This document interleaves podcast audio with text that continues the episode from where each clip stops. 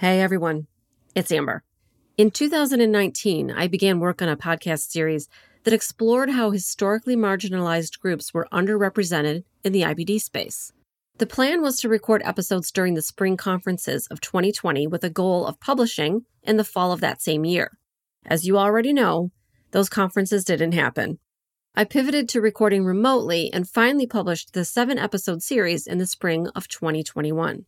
What you're about to hear next is an episode of that series, which is called Healthcare Disparities in IBD. I'm the host and producer, but it's a different animal from About IBD, with a focused topic and some voices that haven't been heard on this feed before. Much has changed since the production of this series in 2021, but our discussions are still relevant in so many ways. While working on this show, I learned more things than I can list, and I hope you get a little something out of it too. Thanks for listening.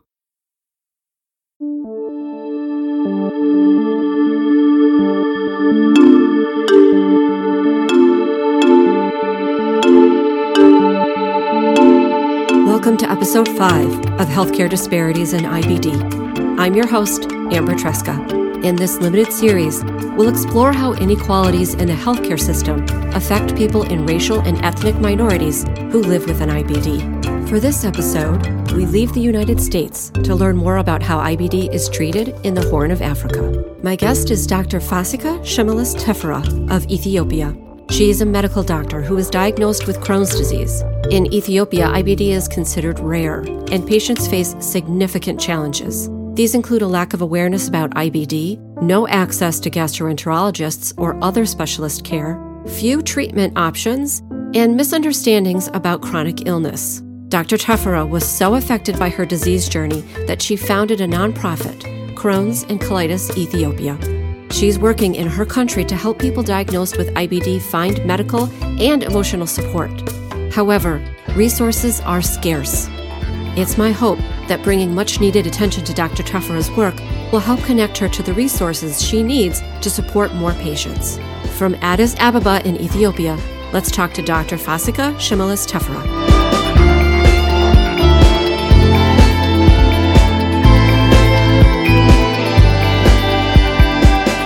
Fasika. Thank you so much for coming on my show. Thank you, Amber. Thank you for having me. I'm really excited because you're joining me from Ethiopia. Mm-hmm. You are the only person that I know from Ethiopia. and IBD is treated quite differently there than it is in, for instance, the United States. Mm-hmm. I wonder if we could start by your telling me a little bit about how your journey with Crohn's disease started, what your symptoms were like, and then what it was like for you to get a diagnosis. My journey started around um, August of 2016. Um, I have been symptomatic for the past eight months or so, but I wasn't really sure. Um, it's very um, there's a misconception that IBD is not common in our country, so I never thought about it. I didn't even go to a gastroenterologist until it was very, very bad. So I've had quite a journey in getting my diagnosis, and thankfully, it, w- it didn't take a year or so. Um, a lot of people here are treated with other medications. Uh, I did not go through that. I just waited out, and then after eliminating all the other diagnoses, my doctor assumed it would be IBD, and so uh, with the colonoscopy, they were able to diagnose it. It affected my education in a bit, um, but other than that, um, nothing major happened in getting my diagnosis. Thankfully, I did not have any complications or anything. So, tell me a little bit about your education and your educational background because I'm interested if your background actually helped you in getting a diagnosis versus somebody who does not have the same kind of background that you do. Mm-hmm. Um, I was in my fourth year of medical school at the time when I was diagnosed. Um, after high school, I, I graduated in Doctor of Medicine just recently. And my education actually worked against me at first because like i said we were taught that ibd is not is almost non-existent in our country so i didn't think of going to a gastroenterologist um, didn't even think about listening to my body and listening to my symptoms. Um, so I actually suffered for about eight months before I got diagnosed. But thankfully, because of my medical background, I was able to notice all the symptoms and put the dots together and actually go to a gastroenterologist and that's how I got diagnosed. So I guess in the end my education did help me get to my diagnosis but not at first. What were some of the things that you thought or maybe that your doctor thought that you had at first? What were the things that they had to rule out before they thought it might be IBD? Oh, uh, they thought it was gynecologic related, like ovarian cyst. Um, I was treated multiple times for GI infections, bacterial infections, um, because I had fever. And so that's why they assumed. Besides that, they thought it was IBS and they told me to treat it in nutritional uh, ways and also to relieve some stress, which helped for a bit, but then it came back again. But mostly it was just infections that I was treated for. Mm-hmm. Is that because infections are perceived to be more common than maybe IBD is? Yeah, definitely. Because there's uh, we see a lot of cases of food poisoning um, because of lack of sanitation, um, and so we see a lot of cases of infections. And so I would understand why the doctor would immediately think of um, bacterial infection when he sees me having bowel movement um, changes and fever and such. And so I would have done the same thing if I was in his shoes at the time. And also, I responded to the medications as well, even if it was just for a short while. So, yeah, that was going to be my next question. Yeah. So, some of the treatments, maybe the antibiotics actually had an effect on your symptoms, but then what happened when you would finish your course of antibiotics? I think maybe a week or two weeks, I would have total zero symptoms at all. And after that, it would slowly start to come back again. The pain, especially, um, I, I don't think that never left. But the bowel movement changes and the fever, it subsided with the medications. And after that, after two weeks or so, it came back again. And so I used to be treated for the same uh, condition again, uh, maybe twice in one month. Um, because they were very convinced that it was infection, that um, I may have had some kind of antibiotic resistance or something. Was that frustrating? How did that feel? Oh, it was very bad. Um, first off, the fatigue, I, I could not describe it. It was terrible. And medical school is very tiresome. Um, it needs 110% of your focus and also your energy. So I couldn't study. I couldn't sleep at night. Um, and so after trying everything, uh, was uh, at the point of the colonoscopy um, examination, I was praying to God to just let the doctor see something because I was frustrated of being treated for something and not being that and not getting any relief. Um, and so it was affecting my personal life, it was affecting my education. And so I, I was really frustrated. So, was that a relief then to get a diagnosis? Even though it was a pretty scary diagnosis.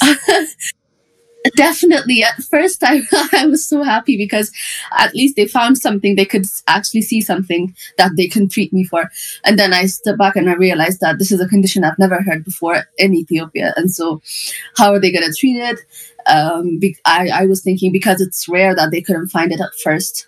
And so at first it was relief but after that the shock came in when i actually digested the diagnosis as I'm sure you know, IBD is considered very common in the United States and Canada mm-hmm. in Australia, countries like that. Mm-hmm. Is it considered rare in Ethiopia or is that a misperception, do you think? It is considered rare. Um, like I said in medical school, we're all taught that it's uh, a disease of the Western countries and the developed countries. Um, so we rarely find it here in our country. And so uh, we just learn it as part of the medical education, but we don't really focus on it, and we were told not to focus on it as well. Um, and you're right; it's very common in America, and people have uh, the level of awareness is very different than it is here. Uh, patients don't really know; the doctors don't know. It's just gastroenterologists that are now trying to gather information and let people know and other doctors know that this condition is increasing um, the research done in Ethiopia dates back 20 years. I think it was around 1990s that the last case report of Crohn's disease and ulcerative colitis was published. After that, nobody has written anything about it. And so um, the medical world assumes that it's almost non existent in our country because there is no evidence to back it up. And how about some of the symptoms that you were experiencing, but if you were mm-hmm. having change in your mm-hmm. bowel movements, how is that dealt with when when you go to see a physician? You also mentioned that they thought it was gynecological in nature at 1st mm-hmm. Is that common? Yeah, definitely. Um, but not at first. At first, they um, tried to treat it with medications, like I said. But then they started to think that it's um, nature caused or psychological or gynecological because it started to correlate with my stress levels and menses. Um, whenever I would have exam, it got really worse that I had to see a doctor, and so they started assuming that I was doing that to get away from exams, um, and also, but I couldn't explain it myself because I was going through that pain more when I was in, under stress. And so mm-hmm. um, at first they thought it was some sort of an infection, but after that they started to look for some other conditions um, and also fabricated. they assumed at first because I was ha- I was having pains whenever I would experience something stressful. Um, and also the gynecological part, it's because they found the ovarian cyst on the left side, and so they would assume the right side would also have a cyst that they couldn't see um, because I was having pain on the right side, and so they would try to correlate all of that.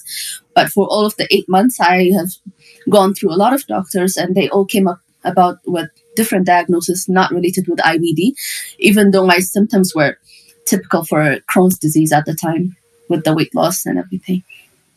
Mm-hmm. Right. I mean, I'm not a physician, but it seems to me that an ovarian cyst shouldn't really cause weight loss. so. Yeah, definitely. you came up against a bunch of challenges in mm-hmm. getting your diagnosis. Yeah. What are some of the other challenges that patients with IBD face in Ethiopia and uh, really in your part of the world?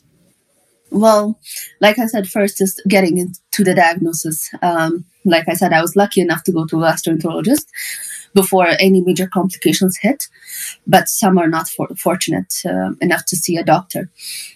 And so the lack of awareness among the medical community in our country and also in the other developing countries makes it difficult for patients to get a diagnosis or get a good ultrasound just looking for the right places because people wouldn't assume um, that IBD is actually existing in our country. And so that's the first challenge, I believe. Um, and after that, lack of medications is another challenge. Um, I would usually have to buy a year supply of uh, medications when I'm starting another when I'm on a flare up because I know at some point it's gonna be off the market and I couldn't I wasn't being I wouldn't be able to find it. Um, and so that's another big challenge. And besides that one that I could really relate to is um, in the workplace people don't really understand. Um, I used to be accused of not working. Um, efficiently because I would have to go to the bathroom qu- a lot more times than my colleagues, especially around my flare up. Um, I had constant flare ups every now and then. I was never off medications until I finished my medical school. And so during internship, it was very hard because people could not understand, even after my diagnosis, and I was around medical people. And so they would actually know the symptoms, but they couldn't relate to me. And so nobody actually cared. Um, and so that was really hurtful in a way. And also the psychological aspect of it. Um, since nobody understands it it's very hard to be around people that wouldn't relate to what you're going through or at least um, have some sort of understanding. Um, and so that was hard. Other things are financial reasons. The medications are very pricey here. Um, and so some other patients face um, financial problems when buying medications because it's a chronic condition. And so their families don't understand, their friends don't understand. And so when they're spending that much money, nobody is supporting them. And so that's one of the reasons for falling out of the treatment and uh, wanting to stop the medications. Um, so that's another challenge that I've seen among patients that I spoke with um, in Addis Ababa.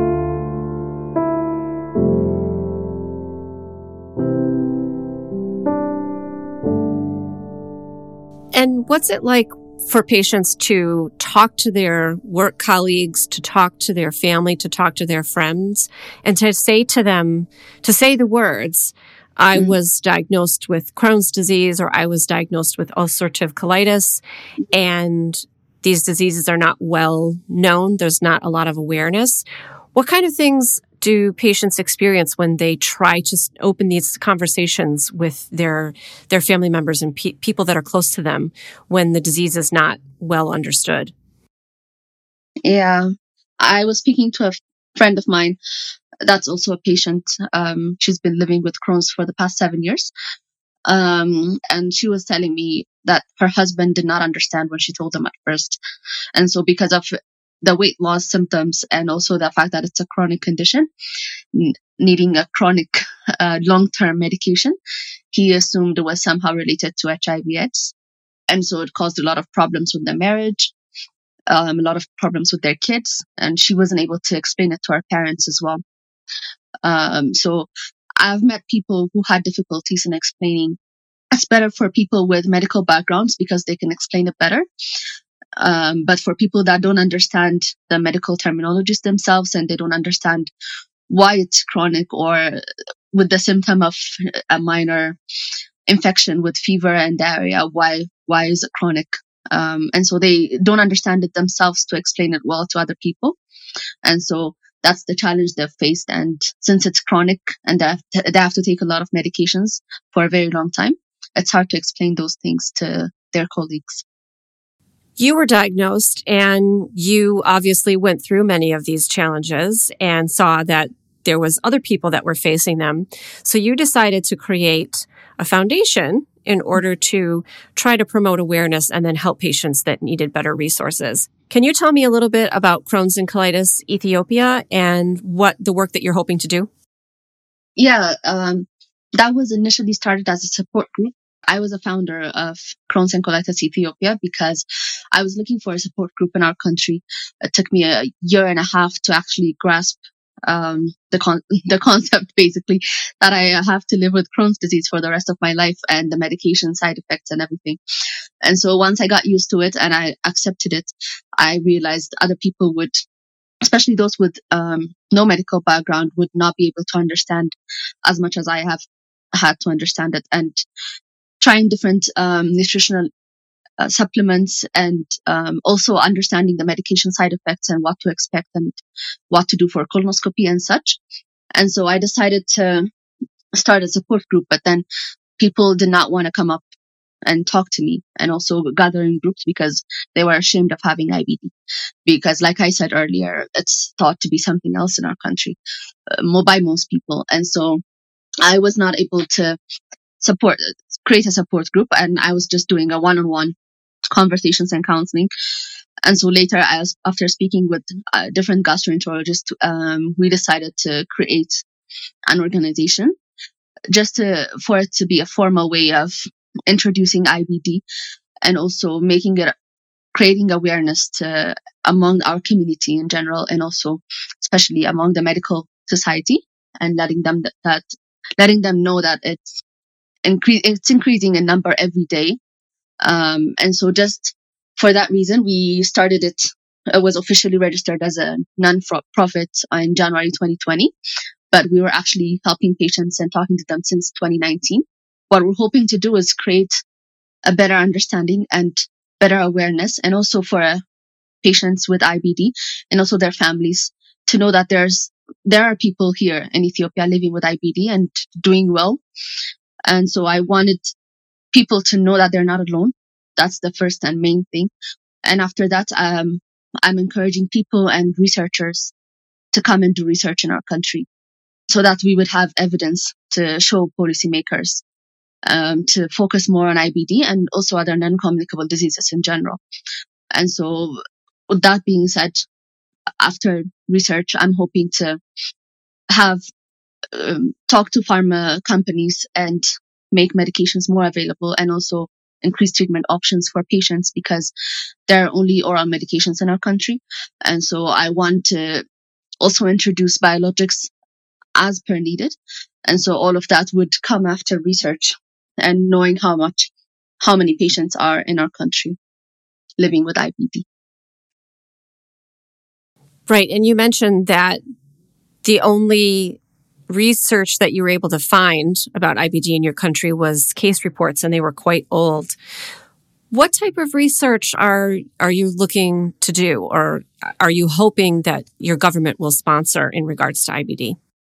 Census, that was what we've been talking with um, other doctors actually. We don't have uh, an updated number of incidence reports and also prevalence in our country.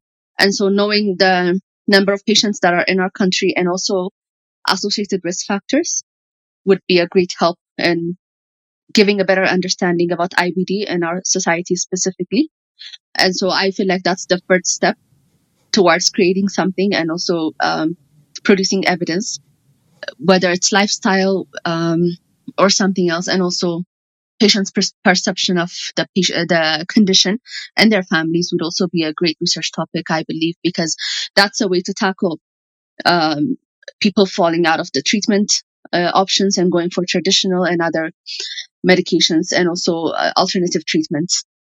Um, and so, since one of the um, problems that we face in our country is people not believing that they have a chronic disease and stopping medications after a year or so, or if after they stop feeling anything. So, I feel like if we find out the reasons why people are stopping their medications and not believing in their doctors and their treatments, that would give us a way to strategize on how to educate patients, how to educate our community and what the condition is and how to, uh, which areas to focus on basically on in giving patient education and advocating. And do you see a role for hospitals, physicians, for pharma in all of this? How could these other groups help the patients that are in your country, do you think? Uh, regarding physicians, um, gastroenterologists are doing an amazing job here. They're very well informed. Um, they talk among their association in general and talk about upcoming cases and such. And so I feel like our strong point is on our specialists um, and GI clinics. They have a very good organized um, record system of recording patients and their locations, their phone numbers, and such. And so that would be a great point to start for research purposes. But other than that, the general practitioners are the people, are the physicians that people see first because they are in abundance and also they're found everywhere. Gastroenterologists are very rare in our country um, and also localized in the city. And so uh, when we're talking about physicians, um, educating GPs like me in medical schools and telling them that non-communicable diseases such as IBD is prevalent in our country and it's increasing in number would do a lot of good because even if they can't do colonoscopy, if, even if they can't um, do any of the treatments, they can refer them to gastroenterologists or even do a basic ultrasound or laboratory tests um, and have a better understanding about the condition and who to screen for what. Um, when it comes to hospitals, if we had more hospitals in the rural areas, that would have been great because I don't know a lot of um, hospitals doing colonoscopy, endoscopy, any GI clinics, specialized GI clinics um, outside of Addis. It's very rare. Um, so most people travel from rural areas to the city for a long time. Um, and also they find challenges in renting places and everything. And so I feel like hospitals, if they could decentralize a little bit, that would be good. Uh, but the pharma companies is one of the major uh, players here uh, because I, like I said earlier, the medications are very rare, and also the few medications, oral medications that are found here, are not readily available all throughout the year. And so when patients find at some point that they're having they're having a flare up, they can't find the medications they need, and so they would ultimately have complications. And I've seen patients have complications that needed surgery because they couldn't find any medications, and I've seen patients die from lack of medications as well. And so even if we can't find biologics and other medications, at least the basic prednisolone, azathioprine and such, if they're more avail- more readily available in our country, it would do a lot of good and would do a lot of change in a lot of people's lives. Um, besides that, any other advocacy companies, organizations outside of Ethiopia, the, I've only heard of one, which is in South Africa. Besides that, there are no other organizations in Africa that I know of. Um, and so any other countries' advocacy uh, organizations, if they were to collaborate with us and work on it since we are a newly found organization and trying to break the barrier and do something new in this country it would be good uh, in collaborating because like you said in the us canada and other countries people are very aware of ibd and so that means they've had a lot of a long year of experience that we could learn from. And also they could implement some of what they've learned during their journey here.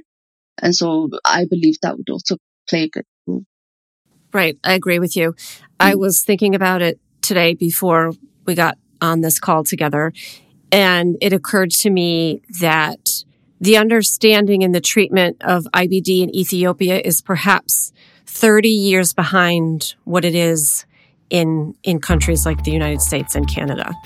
Yeah, if not more. Yeah. If not more.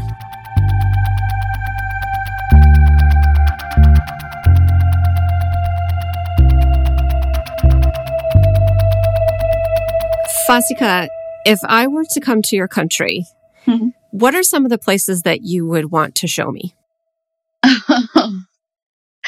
um, well, most places that are to be visited are not in the city. So, oh, interesting. I, I would definitely take you um, in one of the rural areas. I don't know if you've heard about it, Lalibela. Um, it has a lot of old churches, um, lots of places to see.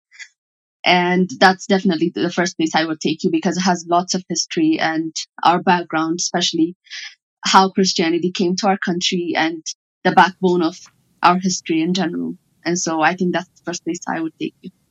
I was looking up documentaries because I wanted to learn more about your country. And I believe I found one that was about the churches in that area. Mm-hmm. So it, it, wasn't exactly what I was looking for at the time because I was looking for more about uh, your culture and people and things like that. But now that you say that, I think I'm definitely going to watch that documentary. Yeah, you should. Definitely. Fasika, thank you so much for taking the time to talk with me and tell me all about what it is like to be diagnosed with IBD in Ethiopia. And also, thank you so much for the work that you're doing for the patients there. The challenges that you're facing, especially with you're unable to sort of do a support group like we do here. You're you're mm-hmm. sort of reaching patients singly, one by one, and it, it has to be so time consuming. And you're also taking a lot of emotional burden on. And yeah. so, on behalf of the IBD community, I just want to thank you for that, and thank you for talking to me and explaining it all to me. Thank you so much. It's been my pleasure. Thank you for having me.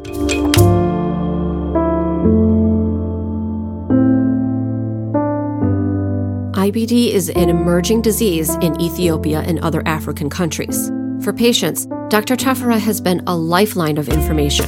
You can support her work by following Crohn's and Colitis Ethiopia on social media. On Facebook, you can find them as IBDETH.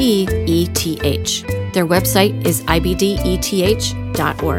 You can also follow Dr. Teferra on Twitter as at Dr. Fasika. I will put links in the show notes as well as more information on IBD care in Ethiopia. Thanks for listening. I'm Amber Tresca, reminding you that healthcare is a human right.